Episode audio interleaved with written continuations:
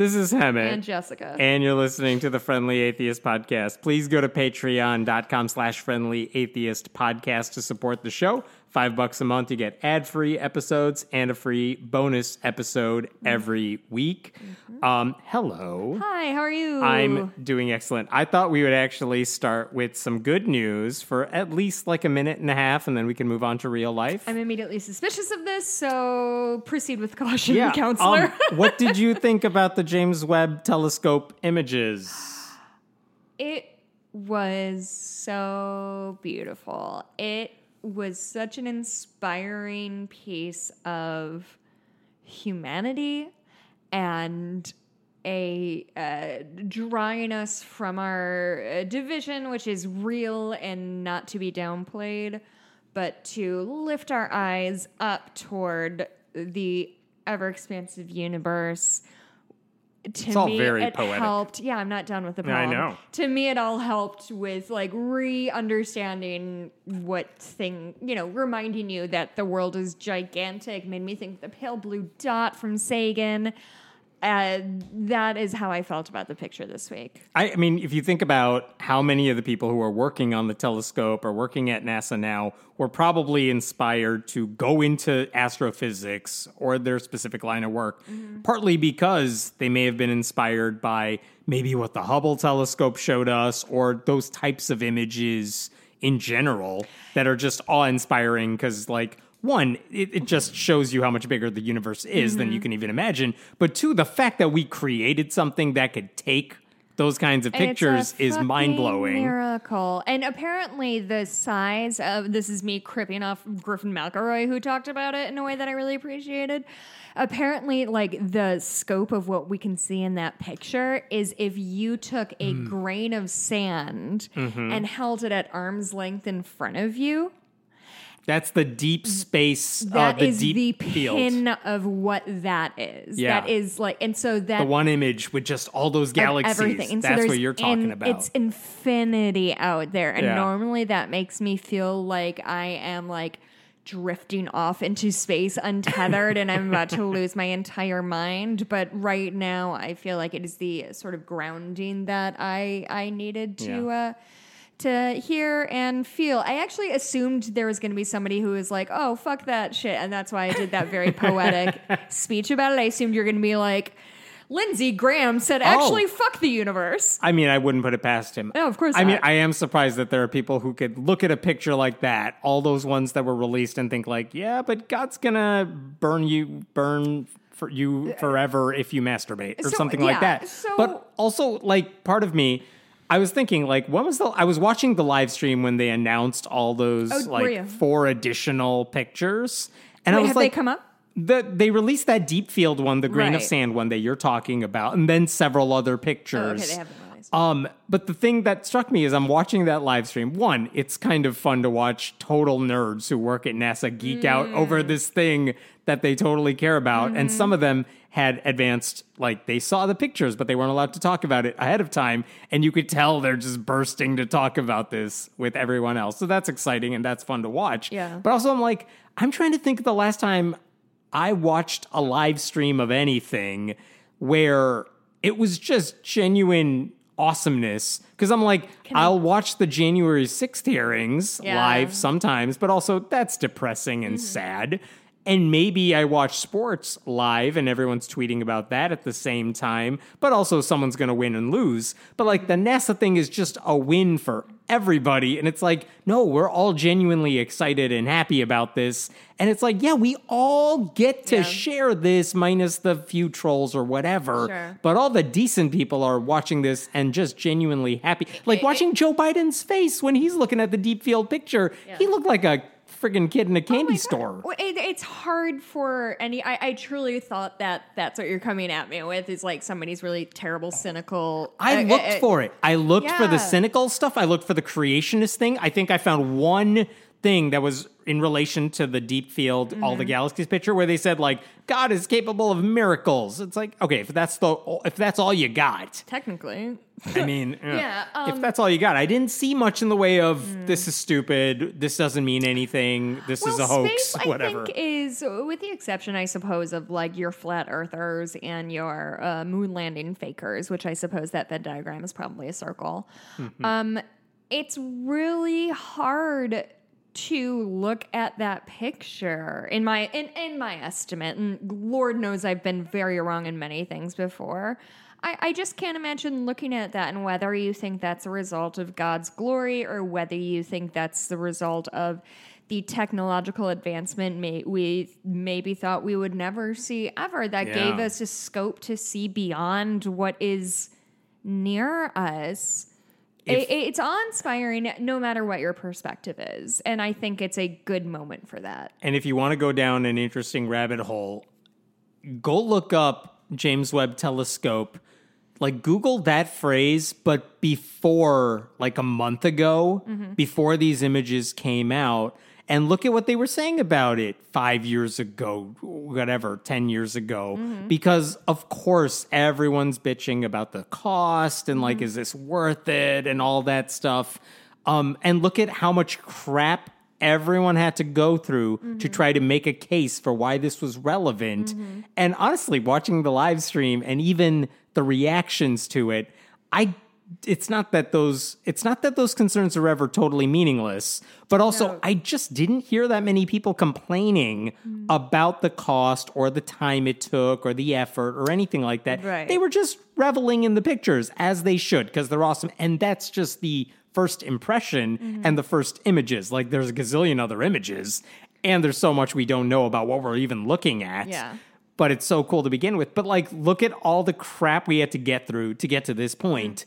And so maybe maybe that gives you some optimism about the fact that look, sometimes we can do cool things. It takes a lot of fighting to get there. Yeah, I, I'm wondering. Oh boy, this is like best case scenario. I, know, I wonder if this is an opportunity for some people to sort of refocus their sort of, uh, I, I guess, single mindedness in the direction. Like, I, boy, people are explorers. We always want to explore. That's just what we've always done. Uh, there's a lake. I want to find the other side of it. There's an ocean. I'm going to find the other side of that. There's the moon. What the fuck's up there? Let's find out. No dust. Cool. We're going to go back. I guess.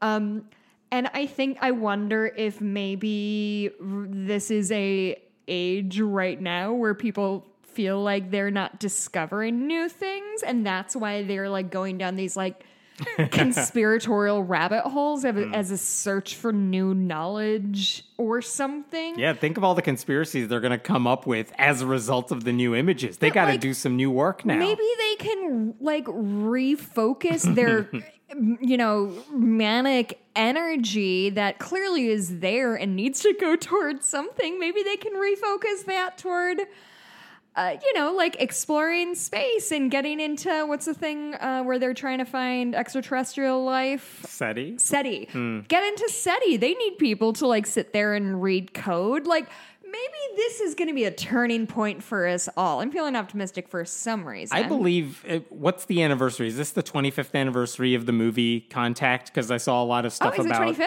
I think it's 25. That sounds right. uh, to 94 me. maybe i don't remember um, but i did see several articles talking about the movie contact with jodie foster the carl sagan Ann Druyan book um, really interesting 1997, so yeah, 25th. so um, hey if you want to watch something fun that's a good one to go You know, check out if you never saw it. it. I saw that movie in theaters, and it is the only movie I can think of that my dad that I went with just my dad, and he saw it in theaters twice. Mm. Because he saw it, I think, with my mom and said, Jessica, the Jodie Foster character, is you. Mm. Come watch this movie with me. And like that was a really special There was a neat article in uh, New York Magazine where they talked to a lot of the people involved in the movie, including Sasha Sagan and Ann Druyan. Mm. And you just get a, like, of all the ways this movie could not have happened. Mm-hmm. And they talked about that. And all the ways the finished product that we saw was so not the version anyone had in mind. Sure. And they argued about the ending and all this stuff. Very interesting to check out. Yeah, I, I actually would love to read that book. That's something I've never I, I've Mm, yeah. never read that book. I and actually, my brother just got me a uh, an old copy of Cosmos, which I've also never read. So That I've got good. and it's like a hardcover book that I've got on my shelf now. So I need to get another. I've been in a I don't want to call it a rut because I love romance, but like I I keep trying to read. There's this very interesting book about the history of the V- Bellevue Mental Institution in New York. I've been trying to read it for a year and a half, and it's just so dark that I'm like, I can read a page The and a half cosmos of can this. I can't read nonfiction anymore. My brain is broken. I can only read romance. My brain has rejected all serious matters in the form of print. I am sorry. Uh, all right, let's move to the real world. No, Um, I really enjoyed that little speech. The cosmos is cute. Let's Can I get to the stuff that matters.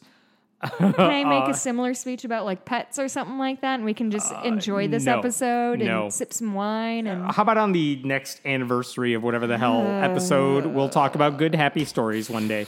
Um, in the meantime, let's talk about Jesse Lee Peterson. Do you remember who that guy is? No. Jesse Lee Peterson is the black conservative radio host Yes. who thinks black people are the worst. Mm. Uh, he makes Clarence Thomas look like AOC. Mm-hmm. Just constantly like, who are his staffers on his show? It's like three white dudes. Why? Yeah. Because, you know, they're the only ones that can do anything. Like, that's his whole shtick. yeah, like It's- he they're he's cachet for them. Look, we got a black one. Yeah. Um, uh, Peterson, uh, Daily Beast has an article which I have my qualms about, but one of the things they mentioned is Jesse Lee Peterson's history.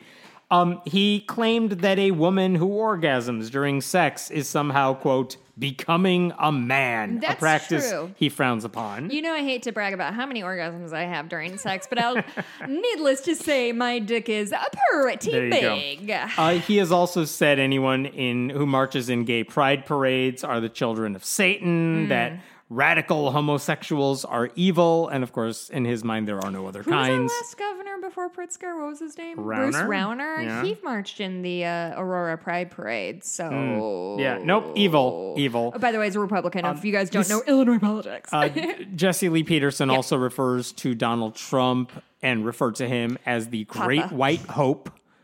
Uh, like he's he doesn't Oh, he's not subtle that about any of this. a- oh boy, that's a rough thing to hear So- with my human ears. the point is, he's just every horrible cliche you would think of when I say conservative talk show host who, again, thinks like Clarence Thomas doesn't go far enough. I- Imagine that you got the idea. Um, I heard a rumor a few weeks ago about this guy, and I was like, I'm not perpetuating this rumor because I look at the source and I'm like, I don't trust that source. And basically, what I heard Are you is about to give me there's really good no, gossip? maybe. Um, there was a video that came out, and I didn't trust the source where the video was coming from, but it was a Mm-hmm. Quote unquote documentary. It's 30 minutes of two guys talking onto a, into It's a camera. legally. Yeah. so the two guys are claiming that like they've had relationships with Jesse Lee Peterson. Relationships wink. Yes, Okay. relationships wink. And it's like, I mean, let's Who are say these gentlemen? Nobody. Are they like established? Nah, Like, do meh. they have other document documentaries? Would you know? on there? Would I know who they are? No. Okay. I mean, it's they're not nobodies, but they're not like I guess famous. I'm trying to. but did they, were create this fa- this YouTube page for this No. purpose, or did it exist a right? Is what I wing was trying to figure out. website called Church Militant.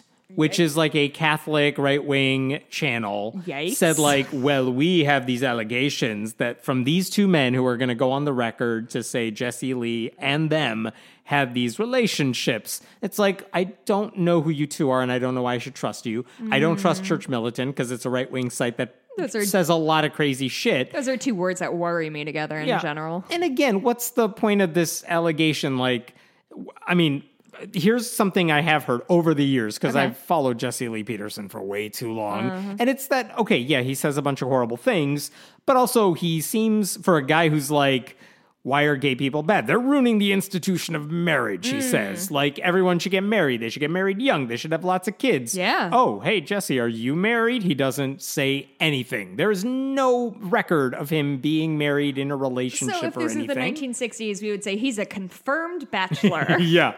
Um, and it's like, I mean, I don't care about this dude's personal life, but I course feel like that should be something you bring up sometimes if you're going to talk about this all the time. And he never talks about it. Well, which I- again, I don't care. I don't care about Yeah. this dude's personal I think life. we should always, always, always be extraordinarily clear, extraordinarily clear about this point. So I'm going to say it very Yeah. black and white. Um, is that if this dude, Jesse, Jesse Lee Peterson, Yep, that's his name, yep. if he is gay, that matters not one way yeah, or the other. does not matter except However, if he is using his platform Yeah.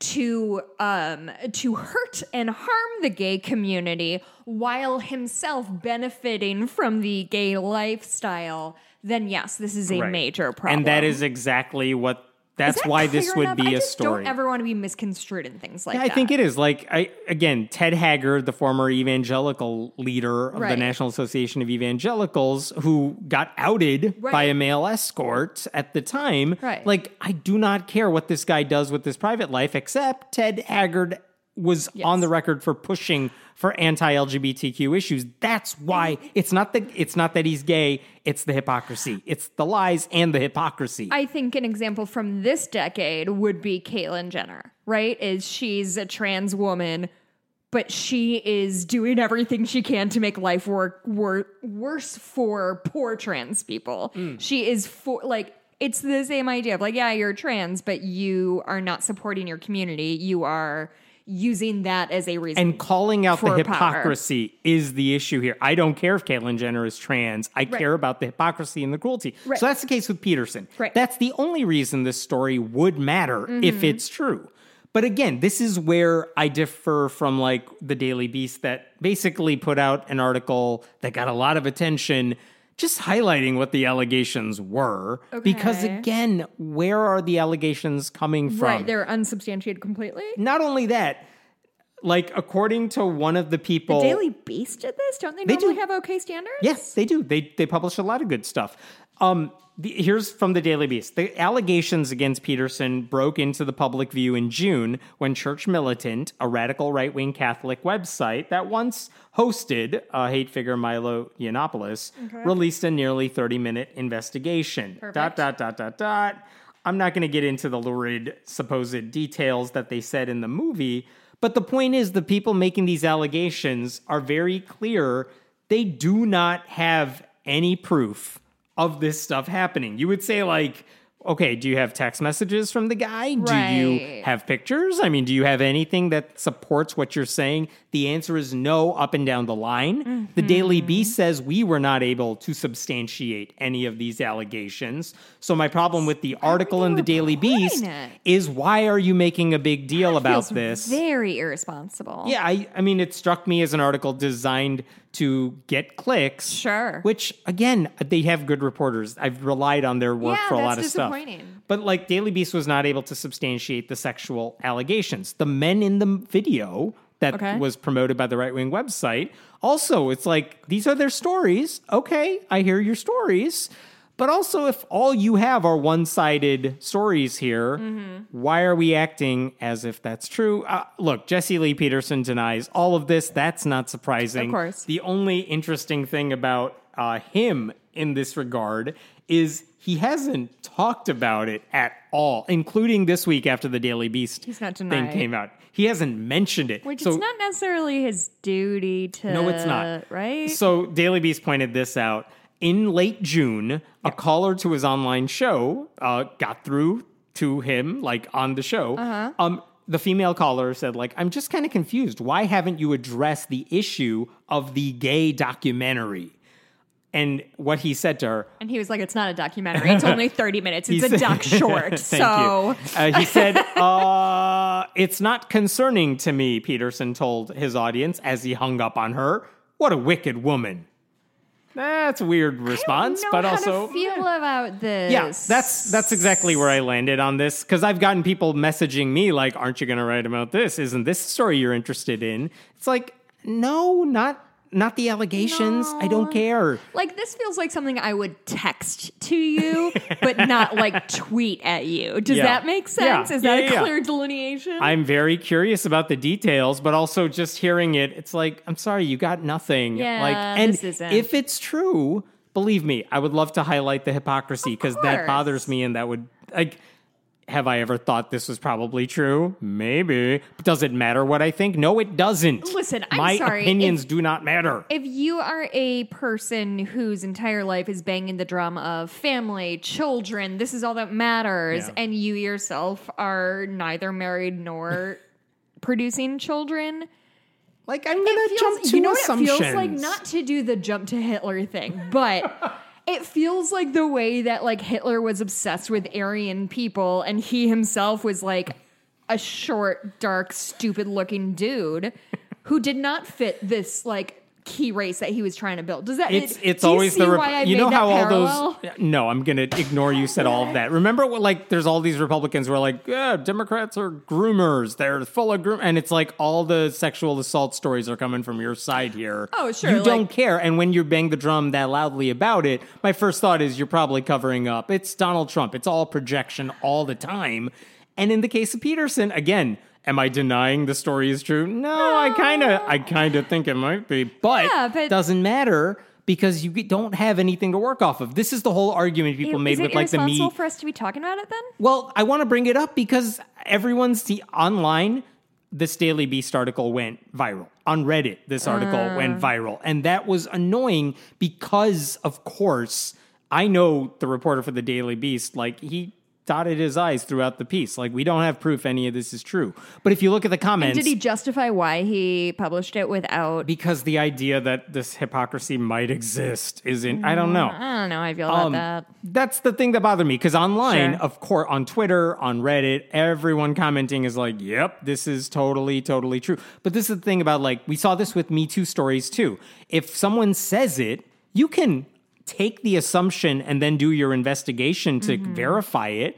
But it's not like they're just going to publish your accusation. Because he's not saying. I want to be clear. He's not saying anonymous sources, or is he? No, the the Daily Beast is talking about a right wing website that spoke to two guys on the record who made these allegations with no proof to back up anything they're saying. So we're not talking It's about like I- I- several layers of like anecdotes. Yeah, I, I just want to be clear in in like journalistic circumstances, which I don't Mm-hmm. think necessarily everybody would necessarily understand. I think there's there is a major difference between okay, so I'm writing a story and he, and I'm citing Hemant, but he does not want his name on the record. So I could say I'm citing an anonymous source, blah blah blah.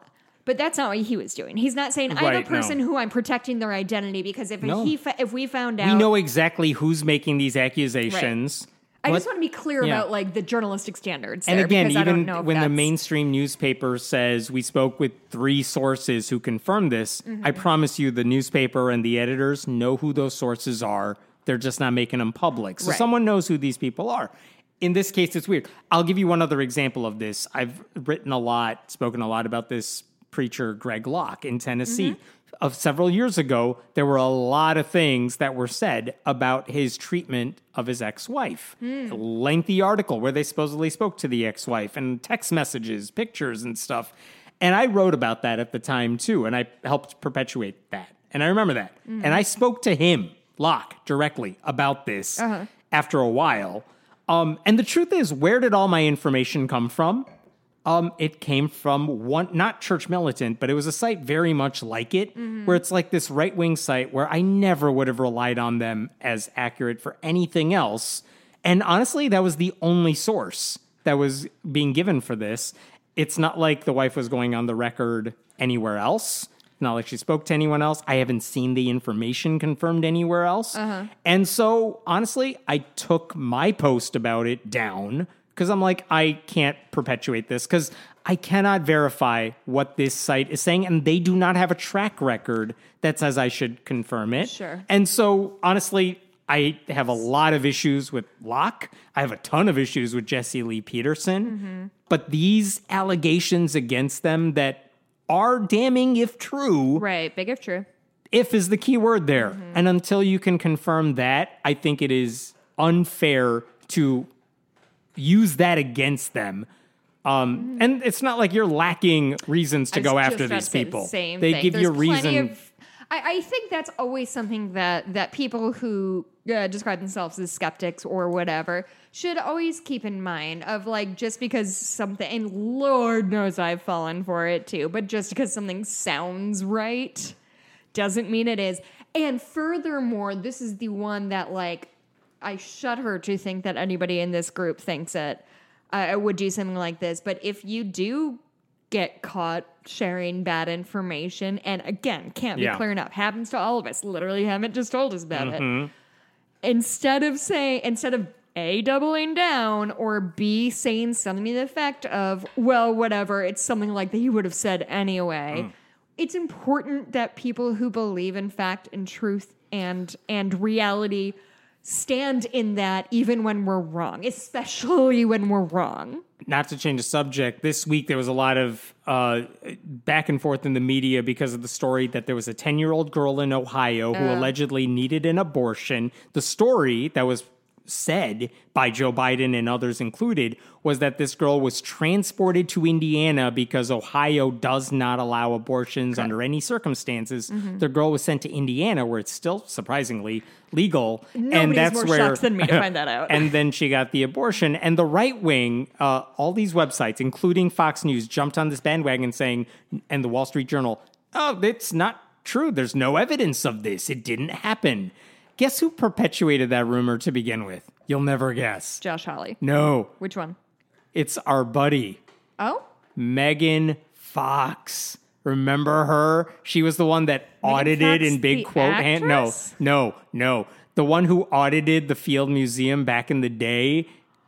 Oh my god! She I perpetuated the story that this is all a fiction that the left is trying to do because they want to make abortion look really all Uh-huh. the anti-abortion laws look really bad. So they made it all up. Then it got paraded by some other right-wing outlets. Then fox news is doing it. Then the wall street journal saying it's all based on a lie. Then the washington post does a quote-unquote fact check where they're like we can't confirm this really. And of course then the news comes out no it totally happened. Here's the documentation to back it up. Because there's definitely there's for sure documentation. And This- the reason I bring this up is how many of those, like Fox News, they did not say, "Yep, we made a mistake." They just said, "Uh, the person who did it was undocumented," but they There- use worse language. there is grace and there is dignity in admitting when you made a mistake. Yeah. And I wish people could do it more. Boy, oh boy, I sure fucking wish people could admit that they were wrong sometimes. All right.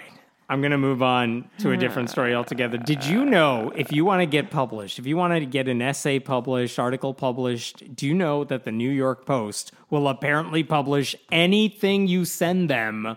And I know that because they published this You. essay. ah, ha, ha, burn. Gotcha. Here's the title of an essay they published in the conservative New York Post. Christians are sick of being punished for their views in America. Yeah, me too. Because you know who has it worst in this country? Christians. Christians. Um, Sister Christian. so the question you should be asking is what the hell happened to this person who wrote this essay that she believes Christians have it really bad? Keep that in mind as we Okay, go wait, through can I take a big swing? Not yet. God damn it. No. So here's, but before I even get to what this to person things, did, though. I'll give you a chance. Okay. Her name is Sophia Nelson. She's the one who wrote this article. Um, here's how she begins the piece before Okay. we even get into what she's talking about. I mean, it's it may seem radical to say it these days, but it's true. America is a nation founded on Judeo-Christian values. Isn't. It is not. Uh, words from Scripture are inscribed on our money and our most hallowed institutions. They're not. They're not. And in God we What? trust, What? which is not from scripture, We was not on the money until the the, 50s. Bible. It's not in the Bible. Maybe she's referring to the inscriptions on the Jesus walls. would have been like fucking stoked that in God we trust is on money. I've seen Jesus that scene in Jesus money. Christ Superstar when he, was really mad at the uh, gamblers. yeah. There was seven Um, eight time. That's how you knew who was No, a big deal. Jesus was a big gambler. He loved music joke. the money. Seven eight time. That's how you knew it was Stop a big it. deal. Have it. Stop Tell it. me, Christopher. da, ba, She also writes. Our Declaration of Independence acknowledges our Creator as the being from whom all our rights flow. Under which, God. uh, Declaration, like Again, not the can't be clear Constitution. enough. When was it written? The 30s, I think. The Pledge of Allegiance. Pledge of Allegiance. Yeah. Well, late 1800s, but the Under God was in the 50s. That, that I knew. Okay. Um, but the Declaration of Independence doesn't matter. It's not the Constitution. Mm-hmm. And also, of course, they refer to the Creator. They didn't know what DNA or genetics or toilets were. So she goes on. they also didn't refer to women, Yeah, that too. black people. That too. Um, or white men who didn't own land. Yeah. Okay, so what did she do that That's what most people I know can relate to is being a white man who doesn't own land. Hello, millennial problem. Yep, yeah, I got you. I got Boy, you. we're funny. So- we should do morning drive radio. so no one would listen to us. Okay. So she also refers to Joe Kennedy, the high school football coach, former high school football coach who did The the, prayer rit- yeah, Yeah. prayer rituals at midfield. She says that like him, her public Christianity led to her being quote cut off, thrown out, removed, as if we are these hateful, bigoted religious cultists who just want to push our faith on others. That is simply not true. That's totally what Joe Kennedy was doing, Mm-hmm. pushing his faith on others. That's what we were arguing about, that it's coercive. yeah, but she doesn't think he was doing that. So And also, he wasn't just thrown out or removed. They said, you could stay on the team, we'll put you on paid leave for now, but like, you got to follow the rules, whatever. Then, What I wouldn't give to be on paid leave. All of these white dudes keep murdering people and get put on paid leave. What does a girl have to do to get put on paid leave? put a, besides, put a badge on. Fair enough. I was going to say. I'd have to get pregnant because, but even then, legally they're not going to give me pla- No. paid leave. I'm going to get pregnant. I'm going to move to like fucking Sweden, And my favorite give the part, baby away, and take those two years to myself. and then my favorite part of her defense, she also invokes Title IX. Oh, she says Christ. academics need to read Title IX more closely. Religion is a protected class, just like race, gender, and sexual orientation, including heterosexuals. wait, That was in parentheses, by I don't way. understand. Wait, could you repeat that? Because I wasn't no, listening. I won't because you heard it right. First of all, heteros are doing fine. Yeah. Um, but also, Title IX Not is about brag, what? but we're thriving out here. What's Title IX about? It's about women. Women. It's about gender. It's not about religion. And she's like, academics should read it more closely. You need to read it more closely because you clearly don't know what it's Truly, about. like, does anything? Oh boy, this sort of obsession with like objective fact is so obnoxious, and it's so easily like put away by the fact that we've had the same goddamn constitution for 250 years or whatever. And st- every year people disagree about the phrasing of it. So, like, this is not the Bible. You don't get to just interpret it and then live your life by that interpretation. We Unless kind of all Clarence have to agree that the First Amendment means that the the state does not endorse any particular religion, not even the most popular one. Like teachers, you have to give equal opportunity to everybody, not just like the coolest student in your class. That's just not how shit works. What do you think she did that inspired all of this writing that she's doing? Because remember, what she's complaining about is that her Christianity led to her being punished. All she was doing is practicing her faith, and she got punished. Oh, I see what we're doing here. What did Okay. she do that led her on this rant that goes against Title IX, or she says we're not looking at it closely. Okay, she- so we Joe don't understand Kennedy, Mm-hmm. Title IX. Joe Kennedy was And pro- God is on our money. Kennedy was persecuted just like she's God persecuted. is on our money. All right, you get Um, two uh, guesses. What did she do to portray Is she a her parent faith? herself? Um, I don't know if And she's did a this have parent. anything It doesn't do have anything to do with kids. Oh, okay.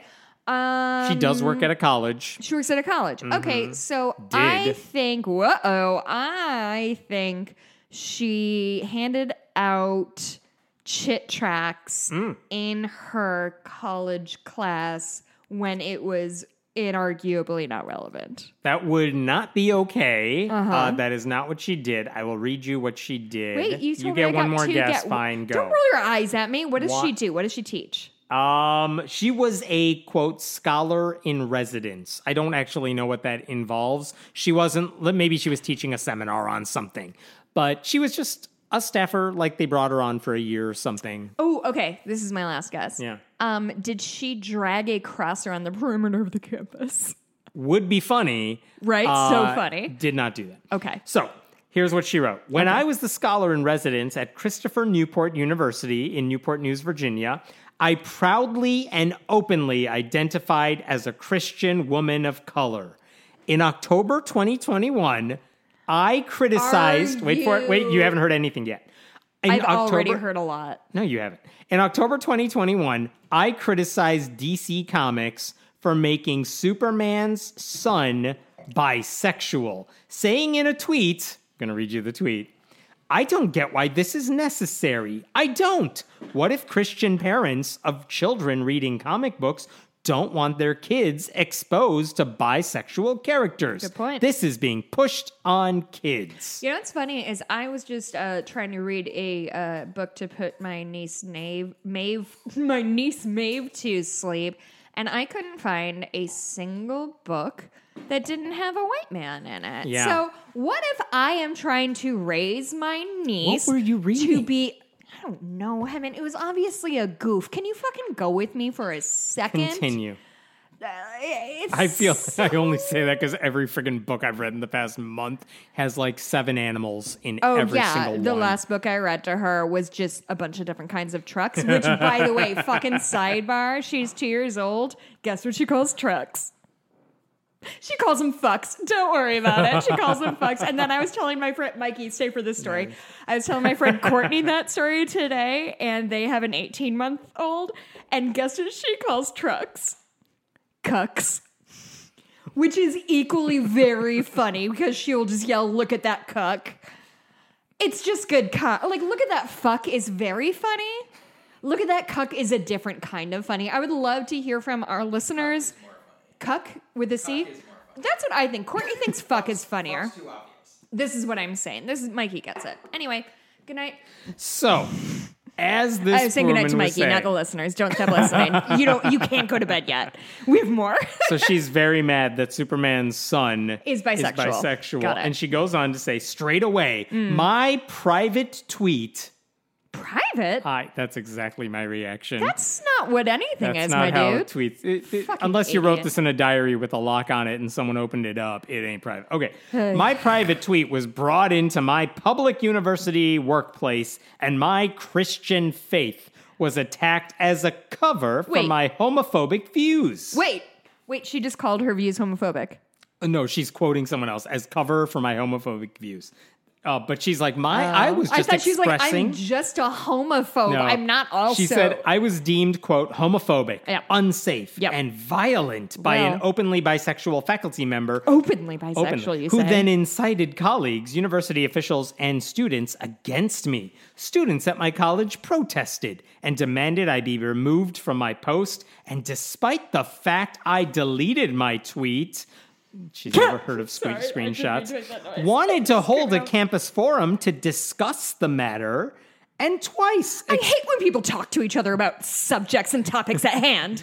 I, I think she wants to hold a forum to debate if bisexuals are disgusting. I don't know what the forum would Ever asked somebody to debate you? Never. I don't want to talk to people. assholes. It seems, Yeah. eh? Yeah. Well, no. Okay. Okay. Your Miss Na- Miss She also Anthropy said- is charming as always. She also said, I twice expressed regret for causing offense. For causing offense. I'm sorry you didn't like my bigotry. Sorry if you took what I said the wrong way. And she said, I was sidelined for the remainder of my tenure and was told I would not be invited back to teach I or otherwise. when I have consequences for the things I do. Which is exactly the point. I mean, just to be clear, why was she quote unquote punished? Because she said something bigoted. It offended pretty much everyone on campus who has a heart. Yep. And they're like, you're not welcome. No one wants to talk to you. No one's going to come to you for advice. Basically, your one job is to be the smart person on campus, and literally no one considers, no one has respect for you. Right. So, really, we have no use for you here. So, this, this, honor we gave you for a semester or a year, uh, it's non-renewed. All right.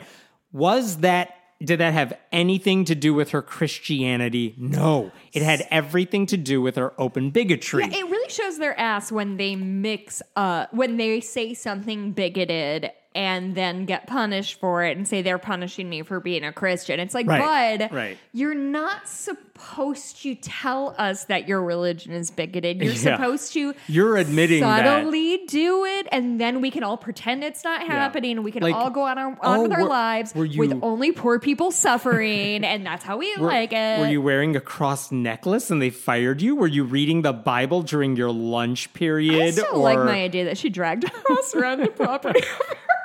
like all the things. If she says, "I got fired for being a Christian," oh, what did you do? Did you say "bless you" after someone But sneezed? Jesus, Hemant, like fucking, No. you can say this shit now because my dude down in Florida won his um his Supreme Court thing. So yeah, anything is Christian. Yeah. Literally at this point, to me, what the Supreme Court just said is like. If a Christian is doing prevented from doing anything they want anywhere they want, it is Christian prosecution. And what was she complaining about too? I know this is not the Christian thing, but like she's saying like if I don't want my kid if I don't want kids exposed to bisexual characters, like first of all, what do you think is the problem? That Truly- if they're if they read a comic book with a fictional character in a same sex relationship that they're gonna turn gay, turn bi, that's not how it works. Can I ask you a question? Yeah. About being a dad? Uh-huh. Okay. Do you feel like you're trying to protect your your kids are three and six, Uh four. and four and six? Yeah. Uh, we all just had dinner the other night. It was super fun. I love Heaven's kids. His son wants to ride a donkey. Anyway, um, do you try to like shield them from certain? Do you like uh uh, uh No, like keep I them from seeing like YouTube in swear front of their words? face, No, no, I'm being then serious. I'm being serious. Like, do you? They are incels now. Did you do you specifically curate things to them, or do you give them a little more? Should I? Yes. Do I? know Okay, uh, so I was just wondering of like the way that you might want not want you know your oldest to watch The Shining this year. Yeah. Is that what they're thinking of? And so I just want to know, if like, we see them watching something that's probably too old for them, we'll try to like no. but you're not in a position of shielding your kids from ever hearing. Well, I know swear words because I've sworn in front of them so many times. But like, do you, do you understand what I'm saying? Of like, Yeah. are you sheltering your kids away from things until they get older? No, I don't have honestly, kids. I don't they're know they're with kids. me in the room. Like if the news is on, Sure. And so this week alone, it was like, oh, they released that tape of the Uvalde Yeah. shooting. it's Oh, like that's boy. on the news as I'm watching I haven't it. listened to it. And yet. again, it's how do you have that discussion with your kids? Mm-hmm. That's different with everybody, but it's like I'm sure there are people who are like, you can't let her see that. She's too young, which mm. she is. But also, yeah, these people tried to do something really bad. These people were supposed to help. Guess what? They didn't. I feel like I'm too Like- young to uh, see children get slaughtered Yeah, by a, yeah. a, a mass ma- weapon of mass But death. Like the point being, like the news is plenty crazy itself. But we've had some of those conversations, like YouTube. Please, like videos that you watch. I'm not worried about those. I'm way more worried Yeah. about actual stuff happening. But no, sheltering them from like a gay character. No, obviously, like obviously this is not. something different. I'm just Yeah. wondering if this is a normal parenting technique of like I'm going to put a dome around my kid until they're like in, 12. in the case of a lot of Christians we've talked about, like It- the it- very the conservative ones, absolutely. so they're absolutely. just trying to ill-equip equip their equip their children as poorly as possible. Yeah, I mean they in the do, real and we've seen that from kids who eventually broke free, or preachers' kids. I've heard from this week for another reason. But it's like, yeah, they are sheltered, and when they finally get into quote unquote the real world, or maybe they go to a public school at some point and they Mm. meet kids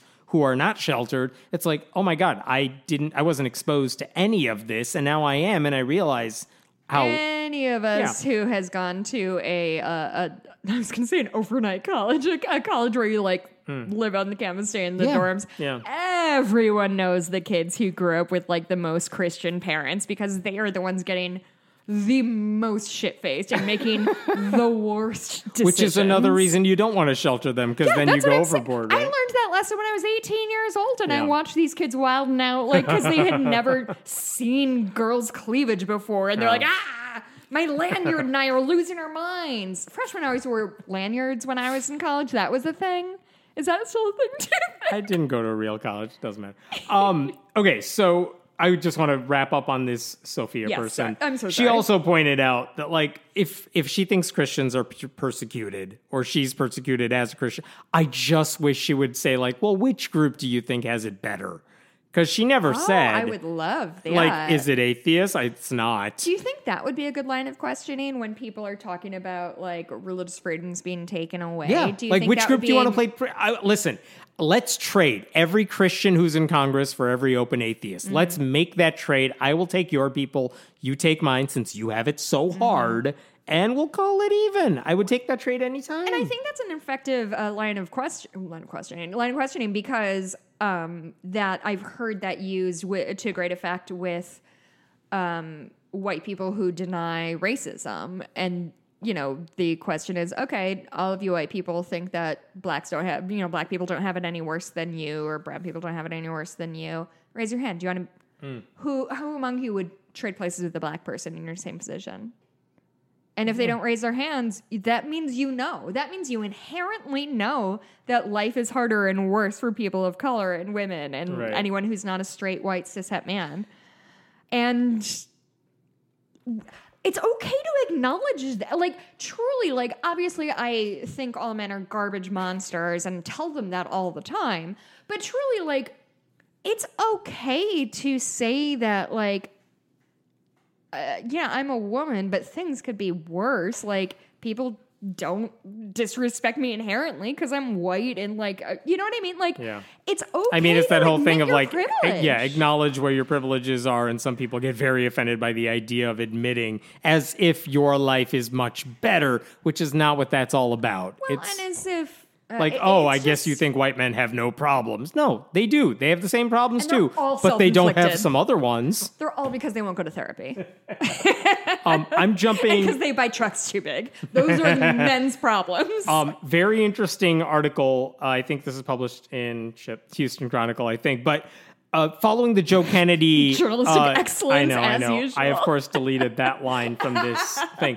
Um, uh, it was written by a guy named Michael Parker in response to the Supreme Court case about the praying football coach. Okay. And again, the Supreme Court said, yeah, if the coach wants to pray privately at midfield, like that's fine, even though the argument's like, no, he's coercing these kids. That's why it should be illegal. The school district was right. Supreme Court said otherwise. So this Michael Parker was a high school football player in Katy, Texas, K A T Y, in Katy, Texas. And this was, he wrote, from 2001 to 2003, I played varsity football at Katy High School and served as the co captain of the 2003 team that won the state football championship. So this is a star player Some on a state championship peaked at team. the age of 17 and is doing great. right. I'm sorry, Um, I'm being mean. co-captain of the state championship team in Texas, where they obviously take high school football very seriously. Yeah, I've seen three episodes of Friday Night That's Lights. I know what the it. fuck is up. Here's what was interesting about this essay. Uh, basically says what I experienced with prayer during football games and activities was far from the Supreme Court's out of touch decision. Yes. That few players complained speaks to the pressure they face and the need to protect them from having religious beliefs imposed on them. Basically, what he's saying is look, we won this championship. We were a really good team. And he writes, everyone uh, playing in that environment demanded discipline. Everyone knew that we had to fall in line, do what the coaches asked of us, and never question the system that was leading us to championships. So he did what the coaches wanted him to do. And you know what? For them, it worked. That's his point.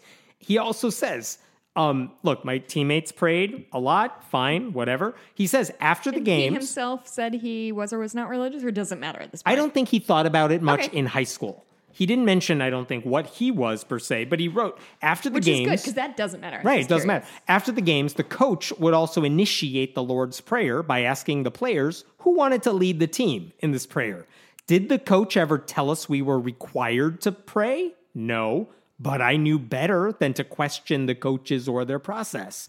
Sometimes players would volunteer to lead the prayer. Or if someone had a particularly good game, the coach would highlight their performance and ask him to lead it. I wouldn't volunteer, but I did lead prayer when asked. I never thought to say no, especially if the coach had just praised the game I had. Um, he points out, naturally, I thought I had to submit and conform to, by participating in the religious practices just as I was participating in the football practices. I do not know the exact legal nuances of what it takes to be coerced mm-hmm. into religious practice. into practices, but I do know based on my experience that it should not matter that students don't speak out when a football coach prays after a game. Yes, it's mm-hmm. exactly what our side, the church state separation side, it. has been saying this whole put. time because they used that in the case. They said, well, no one complained about it. Yeah, because they were following, they didn't want to get on the coach's bad side. So I think this is such a good example of why we need to make sure we have diversity in the people who are making decisions. Because I, I, I wouldn't doubt that, you know, the the you know The Houston the- Chronicle, by the way, that's where this is published. Sure. So so people who were oh boy. The people in the Supreme Court are so far removed from being a person they're the top, right? Like they're the top decision makers in the fucking country. Mm-hmm. They're very far removed from having an adult peer pressure them when they are a minor. And so this idea of oh nobody complained, well, I don't know, I bet a lot of like I bet slave owners were like my slaves never complained to me. Like Right. What do you expect it's such them a to do? Wild thing. The power difference is huge. I, I, I- I guess that's what I'm trying to say is like they are so far removed from being in a position of not only just you have a person in ultimate authority, your coach, and you're a 15 year old sophomore, right? So you're afraid of your coach, or I was when I was that yeah. age. And then all of your teammates are doing the same thing, which means if you don't do that exact thing and don't make and and like make any kind of ruckus, you are going to single yourself out. And I'll tell you fucking what, I've been in high school and the last thing I wanted to be was singled out because Yeah. that was when people got mean. Every now and then there's a church state atheism related story that goes outside our bubble, this being one of them. Sure. Like with after the Supreme Court decision came out, this is not a humble brag. I'm just kind of saying after that decision came out, I got more requests from reporters looking for comment about about coaches and like what do you do in a, mm. as a high school coach about I praying? would never do and something stuff. like that because I'm not a lunatic. And that is literally that is the comment I made. I told them, listen, I am a public high school head coach of a team. We have upwards of like 80 kids on our mm. team. Would I try to do what Joe Kennedy did because it's now legal by like pushing atheism? And the response I gave if they asked something like that is no, of course I wouldn't. That's not my goal. It's not, yeah, it's not my goal. I respect my students more than this guy did. Um, and it's not my position. I respect the students, but I cannot tell you how many ways they're trying to figure out, like, because the thing about the Supreme Court decision is it actually doesn't answer much of anything. Like, what's the line between what's okay for a coach to do and what's not? Because we talked about this before the Supreme Court's decision by Neil Gorsuch talks about coaches should be allowed to do a private Christian prayer after a game, even if it is technically on the clock. That's kind of what his decision said. Even though what Joe Kennedy did was this showboaty, Sure, this midfield, is not what they were talking about. coercive prayer. So it's like, well, if someone else just does what he does, Mm-hmm. we don't actually know if a court would say that's okay or not. Yeah. And so no one knows what the lines are. The reason I got contacted was not because I'm I'm anything, but because years ago I wrote about a local coach who was leading his team in prayer, Mm. and now that district is saying we're going to look at our policies and maybe change them again in light of the Supreme Court decision. going back to Well, I don't know going back to what because what that coach did leading his team in doesn't matter.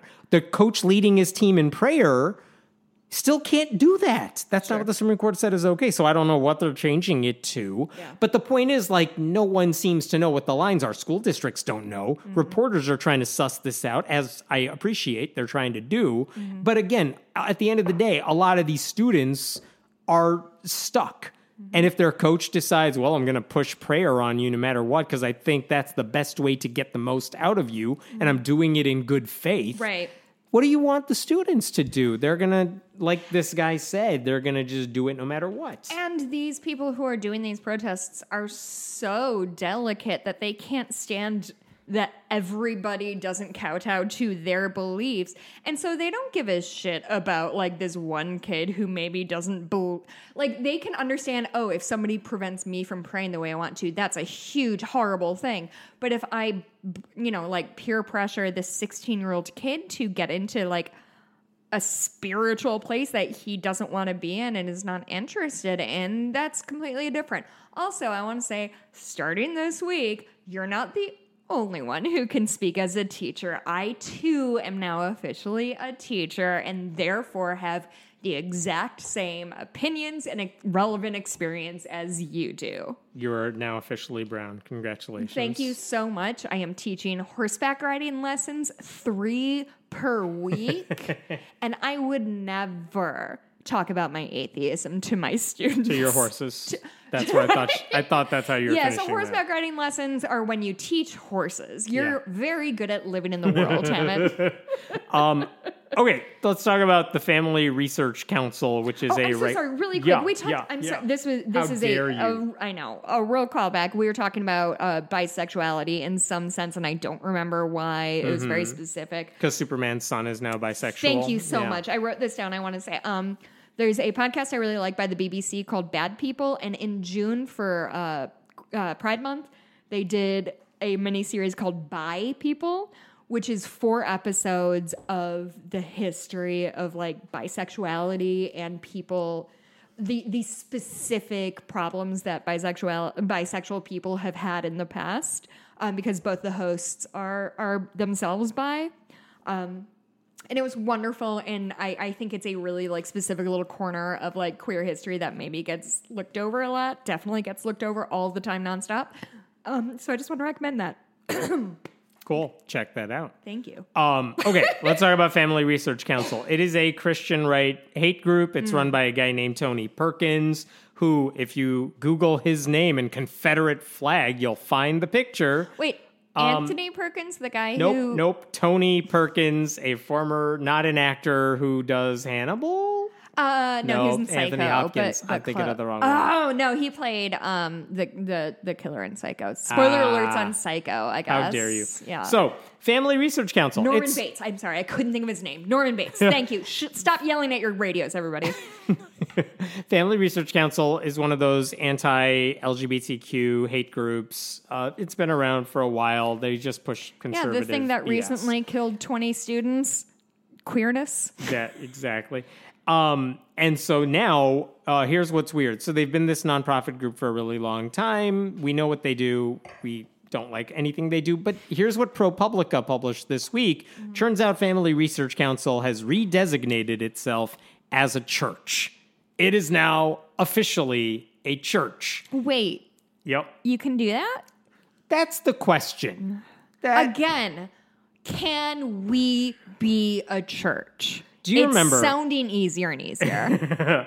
So here's a little, I'll give you a little backstory here. Okay. Here's why you would even do that. Nonprofit groups in the United States, if you aren't to be a registered nonprofit group, like let's say Planned Parenthood Okay. or uh, Freedom from Religion Foundation, whatever, basically the rule says anyone who gives you money can write it off on their taxes because nonprofits are good things. We want people to donate money. Here's the reward you get.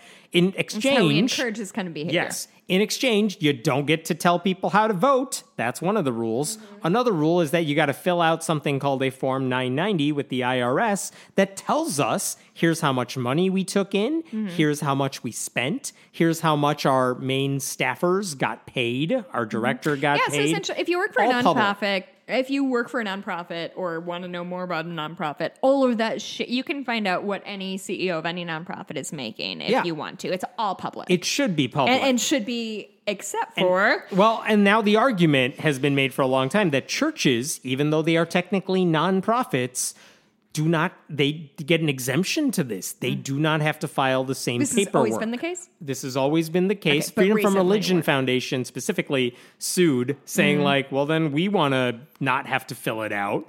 But I'm not going to get into that legal hit thing. But the thing is, churches do not have to fill out the form. This is why at some mega churches, you don't get to find out how much the pastor makes for a salary. They don't even tell their congregation Hmm. how much the pastor makes. They don't tell people how much the money, how much money they took in every week. Some churches will volunteer. So you it. think this is the the reason the Family Research Council? So, why would Family Research Council want to become a church? Money well, laundering now purposes. they do not have to tell people Money. about the money. laundering. Well, purposes. here's the thing: we don't know why their reasoning is for Money wanting to be a church. It's not necessarily that. Probably, I they, bet, though. They do not have to report how much money they took in or how it was spent or how much someone like Tony Perkins earns as a salary. You know what that sounds prime Now- for? Hmm, money laundering? Yep. Yes. So here's the thing they're not the first group to do this because we actually talked about this a while ago. Focus on the Family, Liberty Counsel, another Christian right hate group. Okay.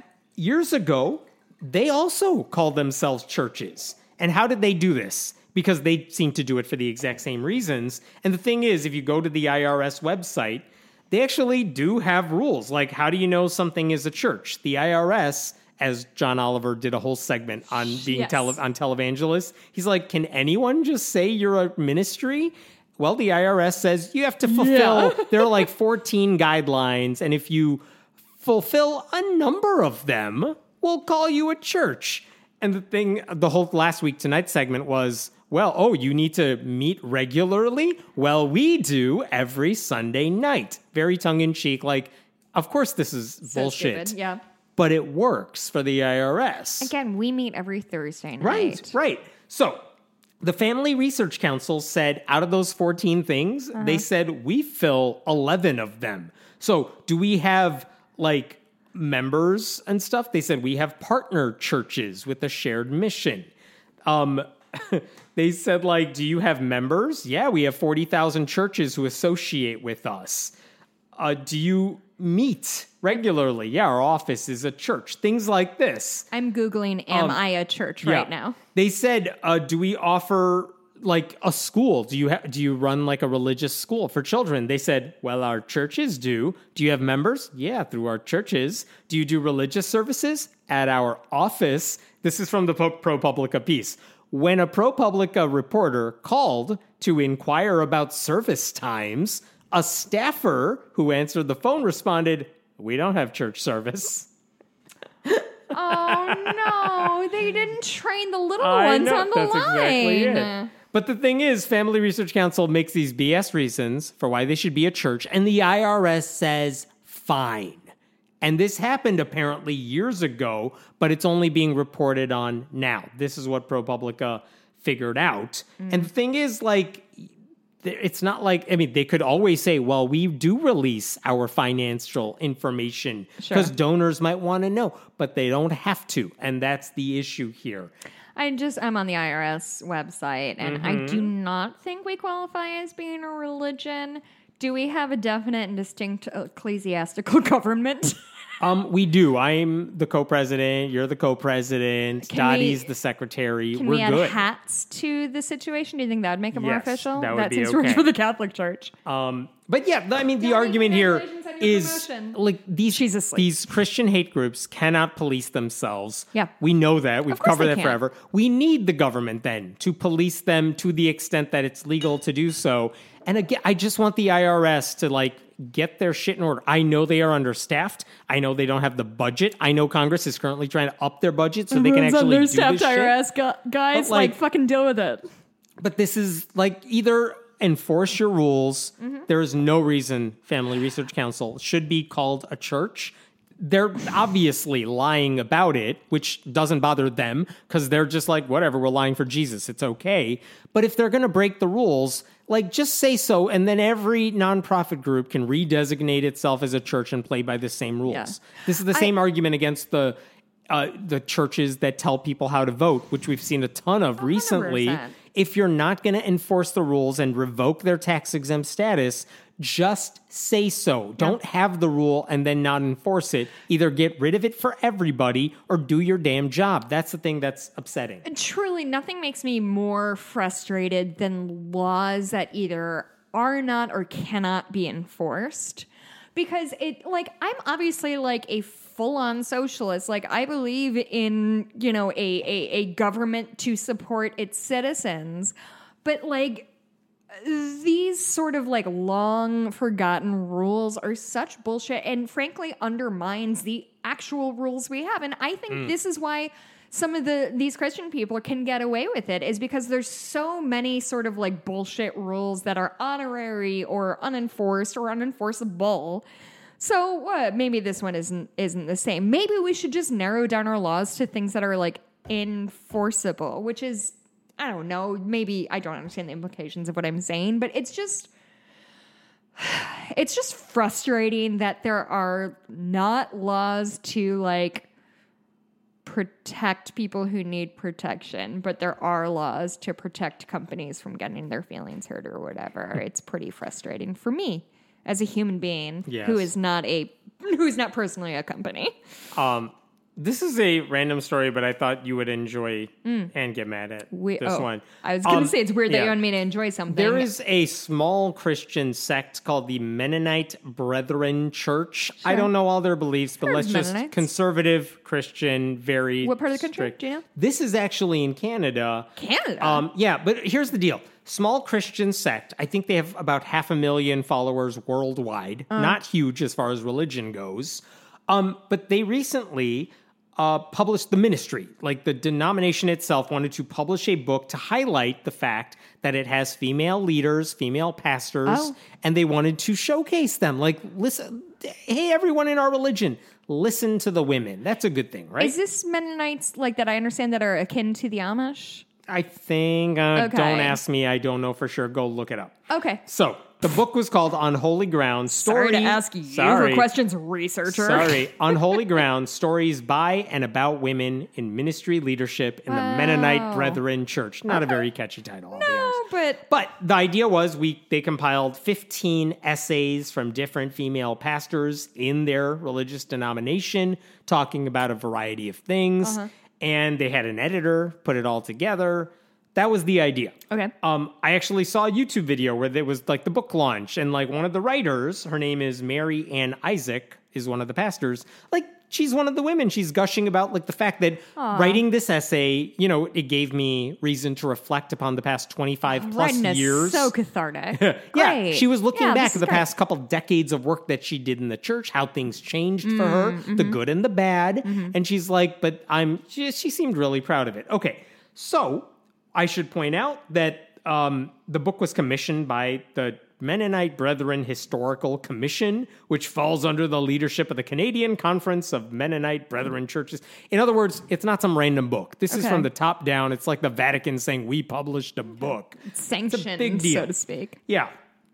Um, so Mary Ann Isaac, that specific pastor, she wrote about her personal evolution. And one of the things she wrote about is how at the th- I think three different churches she has worked at over her career, one issue seemed to always come up and it was always a source of like con uh, frustration for members and questioning for her and it was about LGBTQ inclusion. Okay. And the church has always been pretty conservative on that issue. They're mm-hmm. not fans of any of it. Sure, sure, sure. She said she was fairly conservative on that issue too. She supported the church's belief that marriage should be between one man and one woman, but she wrote that over time, that shifted for her. She wrote that she saw a Christian woman marry her same sex partner.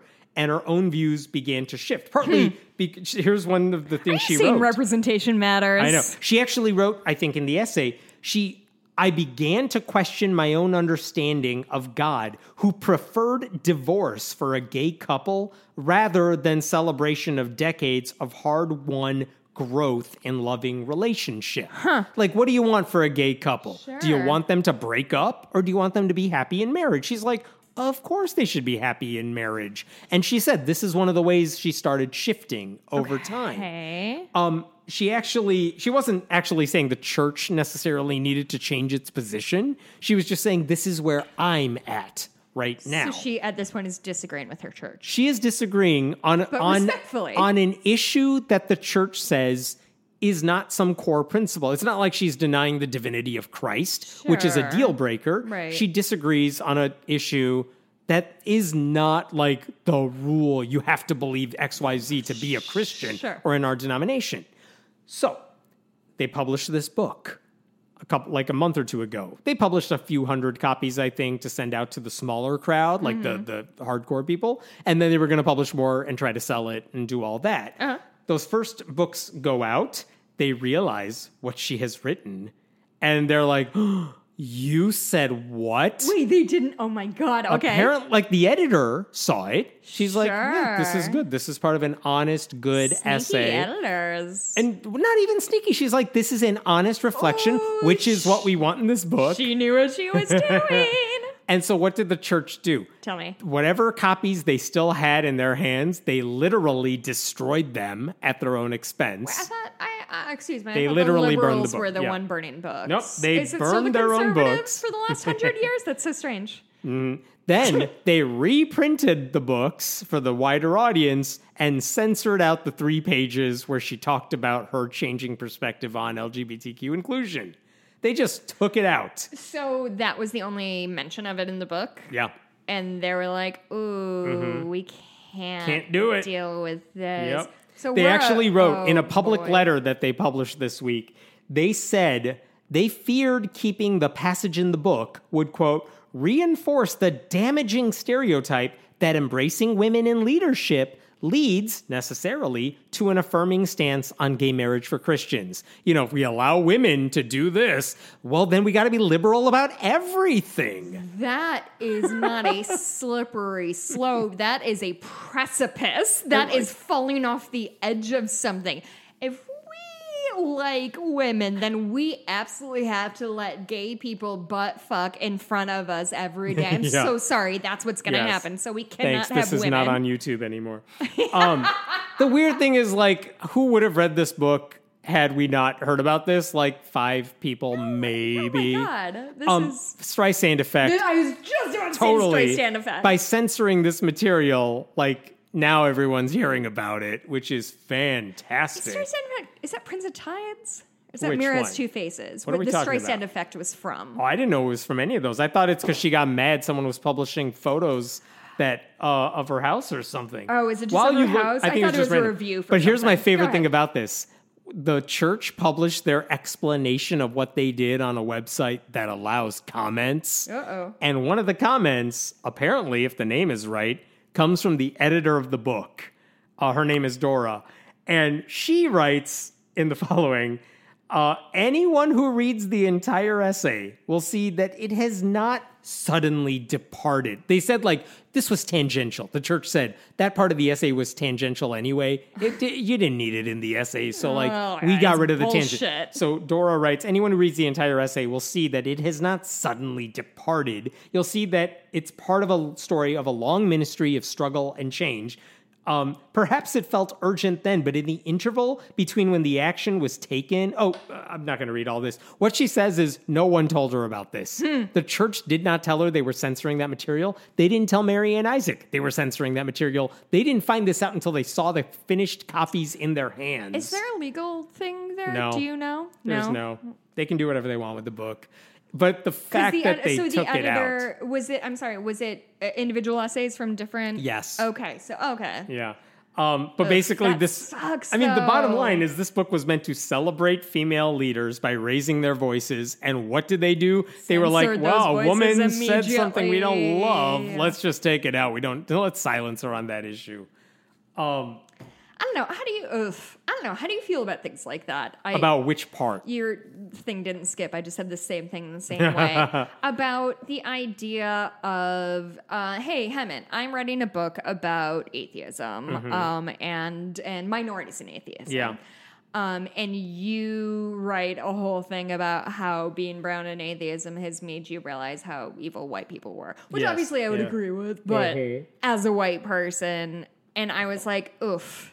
If the I'm just gonna go ahead assignment. and chop that out. if the assignment you gave me was tell me about your reflections, Uh-huh. write about what's honest to you, Mm-hmm. and then you said, oh, you said this thing I don't like, so I'm going to get rid of it. Mm-hmm. Yeah, that would piss me off. And also, why did you invite me if you weren't interested in my opinions, especially if you didn't give me any guidelines to begin with? I think that is the best. Like, I, I think that's the moment we have to sit on for this. Of you can't like, why would you invite these women if you don't actually care what they have to say? And again, if you did this, if make it more uh, understandable, like if the Catholic Church did something like this, there are any number of Catholics, maybe not priests, because they have to uh, play by the rules, Sure. because there is a hierarchy there. But if you ask random Catholics, tell me about your experience in the Catholic Church. A lot of them would say they are supportive of LGBTQ rights. Mm-hmm. They are supportive of trans people existing, which the Catholic Church as a whole is Mm-hmm. not. They would say they support abortion rights. All of that violates the hierarchy of the church. But again, what do you have to do to be Catholic has nothing to do with that stuff. Like, you don't have to sign on to every single thing to be a member of the church, no matter which uh, issues get elevated at any one point or another. Yeah. So it's like, okay, this is a non doctrinal thing. Ken Ham has said this about creationism. He's like, look, if you disagree with me on young earth creationism, does that mean you're not a Christian? Does that mean you can't be saved? No, it doesn't. Oh, I didn't know he thought that. He will say, look, I think if you don't agree with me, I think it's a slippery slope and then you can't accept the Bible. Mm-hmm. It's all bullshit. But he's like, but look, if you b- accept evolution and stuff, I think you're wrong. But it doesn't mean you're not a Christian. It just means you're wrong. That's his stance on it. But the point is, this is not one of the things you got to sign on to to be a Sure. real member of the church. Uh, sure. And here's a woman saying, "Well, I disagree on this aspect," and they're like, "Well, we can't let Well, other people hear yeah. that idea." Yep.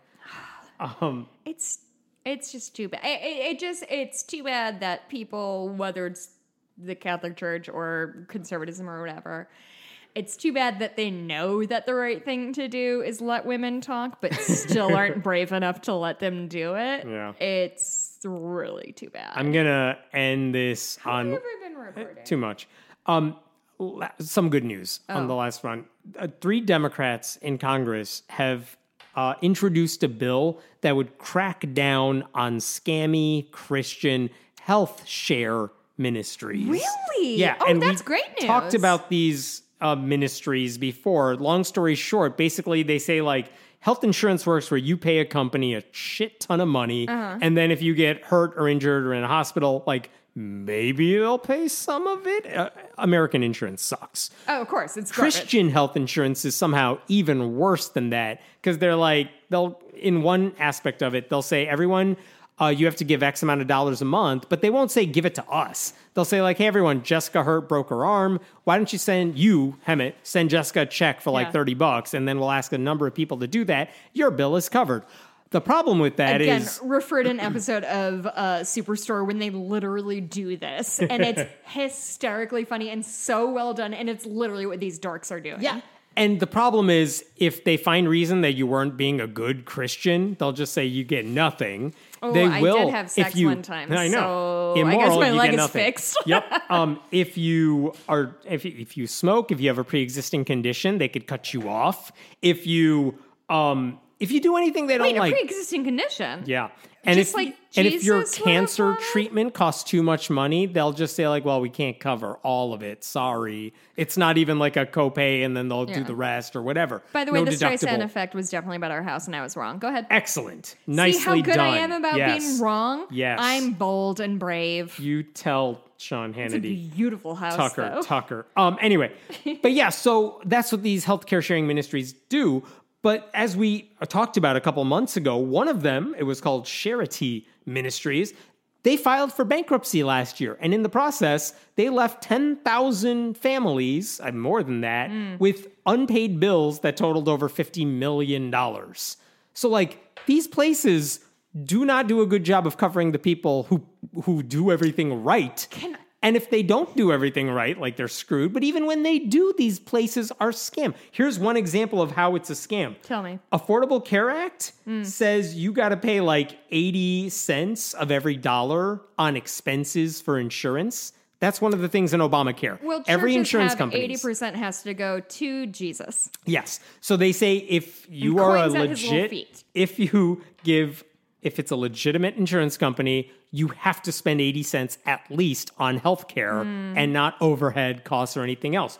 In one case uh, in California, one company, guess how much the Christian healthcare ministry spent Oh, I want to guess. per dollar? Uh, per dollar, yeah. thirty-three cents. 16.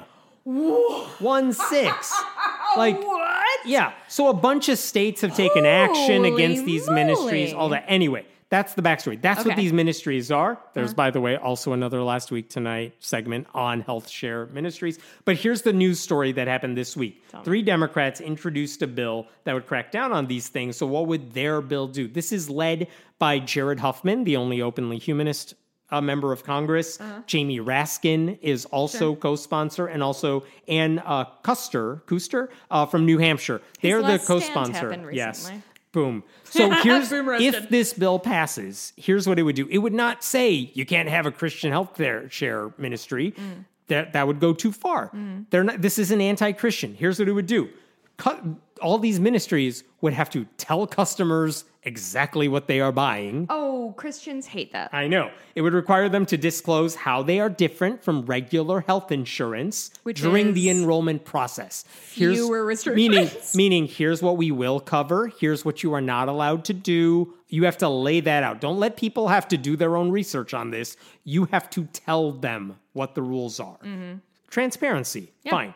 Number two, it gives regulators some data to assess the risk of these ministries. So these Christian health share Oh, ministries, sure. they would have to tell the government their rate of service denials, how many people they say we're not going to cover your shit, the enrollment numbers, the service areas, out of pocket expenses that the customers have to pay, mm. and any complaints that were filed with the Federal Trade Commission. Right now, those ministries don't have to file anything. It's like a church. Like, we don't got to tell the government anything.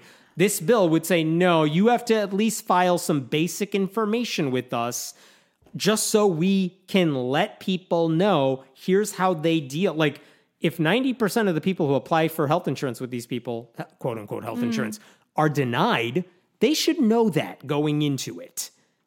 Again, not nothing to do with their faith. So, okay. I'm going to finish. The Oh, third sorry. thing that this bill would do is require brokers who sell this insurance Mm, to people to tell customers the whole truth. They have to tell customers what the benefits are up front. They have to tell them if they can get more comprehensive coverage elsewhere, like through the Affordable Care Act or Medicaid or Medicare. Mm, Famously, people are Which, really good by at the way, telling. that's one of the arguments options. for like um uh that some states have done for like those fake crisis pregnancy centers. You can have your space You here. water Yeah.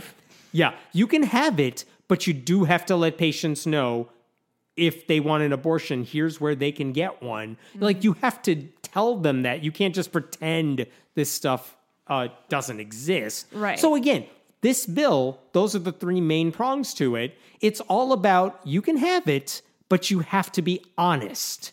And you can't hide shit from the people you're trying to scam.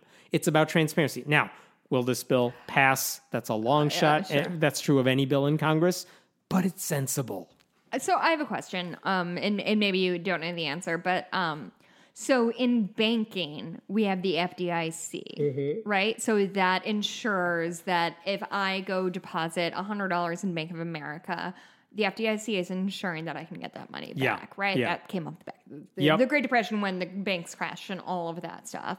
So obviously, So if I start a bank, Right. So if you start a bank, the the the bank of the friendly atheist, and you charge whatever, you would have to be a qualified lender, and by qualified I mean you can say that you are represented or like supported by the are, government. let's put it this way, there's You- a ton of regulations and hoops to be a real to- bank. Right. You would have to go through this. Are you saying that a health insurance company doesn't have to do that? Or are you saying that this particular grift that they're doing falls outside of Yeah. the realm of quote unquote health insurance? There's a reason they it's don't called laws? health insurance, and there's a reason every time we're talking about this stuff, we do have to put health insurance in big quote hands. These are called health care sharing ministries, not insurance, because it's not insurance. So there's so no they are out. There's no regulation. They're doing this scam out of their uh, closets, So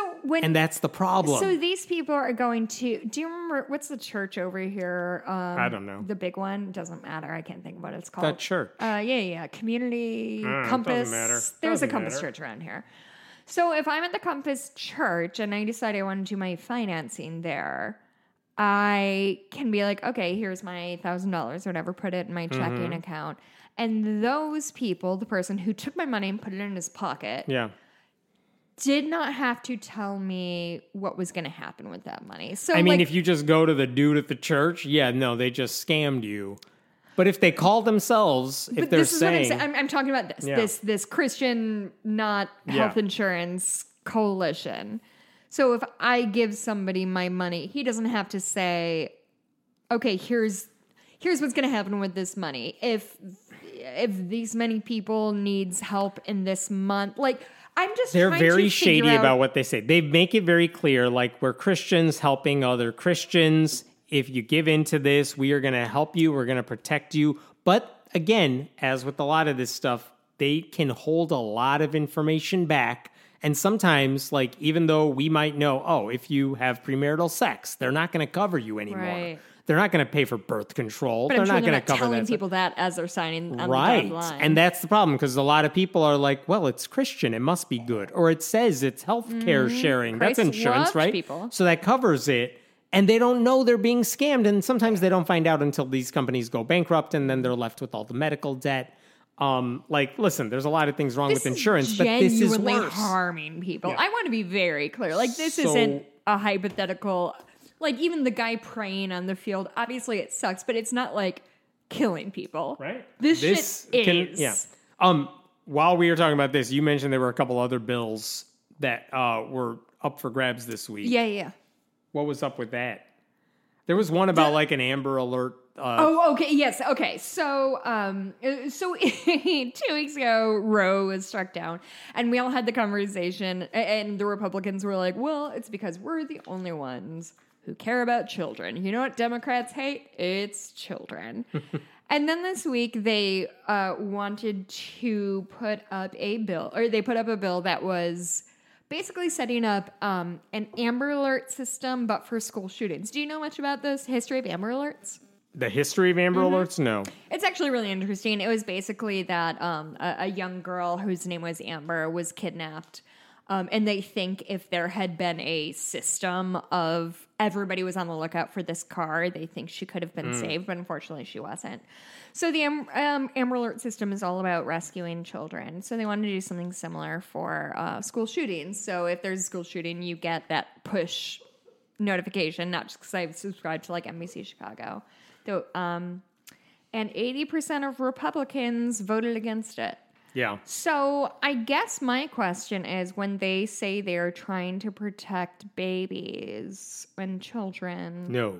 what does that mean to them? Nothing. They do absolutely nothing to protect life once it's been born. say about To that? themselves? No, no, no, no. To their constituents. The Democrats wanted to do this Government. They wanted the thing. government to government get involved. oversight. Yeah. Is that what it is? and we hate any kind of regulation, and also guns matter more than your kids. Can That's I? Um, are we wrapping up? Yeah. Okay, cool. Um, uh, I want to recommend a podcast series that I'm in the middle of to you too, Hemant, um, not just to our listeners. Um, it is called The Last Archive. It was recommended to me by my friend uh, and former guest of the show, Jeff Stortz, who's uh, great. And it's a sen- the I'm only on the first season, and it is a historian's seeking for when did the truth die. So it's going back to okay, eh, when was Magna Carta? 1200, 1300? Yeah, it sounds ish. right. Before that, it was only God knows the truth, and so we're Mm-hmm. trying to figure out what God thinks. So we'll, I guess, try to kill, get these guys to kill each other, and whoever survives, that's who God wants. And then when the Magna Carta comes around, it's like, no, no, no, juries are going to decide what truth is, and it's just a journey through history to know what truth is. And um, And that one's by Jill Lepore, right? it is. Yeah, she's I- fantastic. I had never heard of this before until until Jeff told me about it. Um, but there was an incredible episode. I mean, all of it was like a mess, but there's an incredible episode about the release of the polio vaccine, and I just think everybody should listen. I, I, I've. I'm almost done with it, and I started it yesterday. It's inc- I've cleaned so much of my house because I, I did laundry today because I was like, I gotta keep listening to this. Um, but but I think it is really important for us, especially in this moment, to look back in history to see what it looked like at that time because like history doesn't repeat itself, but it rhymes, and it's same thing, different day, you know. Very cool. Anyway, um, Where do we find you? you can find me on Twitter at Jess Bluemke. Um, for now, you can find me at my uh, Etsy shop, Bitches Got Stitched On. I think I am about to shut it down. What? Um, because Etsy is taking like a crazy dividends and also mm.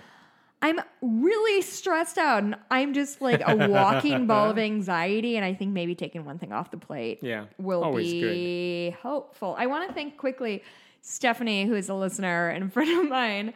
I posted a friend of mine sent me a picture of his like jacked up t-shirt that just had in terrible like screen printing. God gave us horses to apologize for men or something like that. And I posted it in our Facebook group and I was like, if anybody can make me literally any product that has this quote on it, I will pay good money. My friend Stephanie fucking came through. She is sending me two t-shirts that say that. I truly I want this to be my thing now from now on. If somebody wants to make stickers for me, I will pay fair market price for them. I want them everywhere. Hemant, where can we find you? I am at Hemant Mehta on Twitter. Go to onlysky.media where uh, where I write stuff. A lot of other people do too. Mm-hmm. And go to friend, uh, patreon.com slash friendly atheist podcast. We'll see you Wait, no. in No. the No, What? bonus episode. I'm going to tell you guys what's Tell going on in bonus episode. First of all, thank you for everybody listening to God Awful Movies um, and had a really great responses to me. It made me feel good in my heart. Uh, in our general bonus episode, we talk about bullshit I want to talk about and Hemant doesn't. And this week, it is going to consist of the USS Indianapolis, yeah, we're getting into naval history, motherfucker. Um, Matt Walsh, the terrible conservative blogger, said the dumbest shit about Chipotle, and I can't wait to talk about it. Um, I'm watching a show for all mankind, which actually ties in with our space thing that we were talking about. Um, okay, Mikey, my husband and I went out to dinner before we recorded this podcast, and two people walked in in matching G- shirts that just said Jesus across the front in big letters. And I said, I talked Tell us in the bonus. Tell us a couple staff members to figure out what was going on, and I'm going to tell him and the rest of that story in the bonus, and that's it. All right, we'll see you then. Bye. Bye.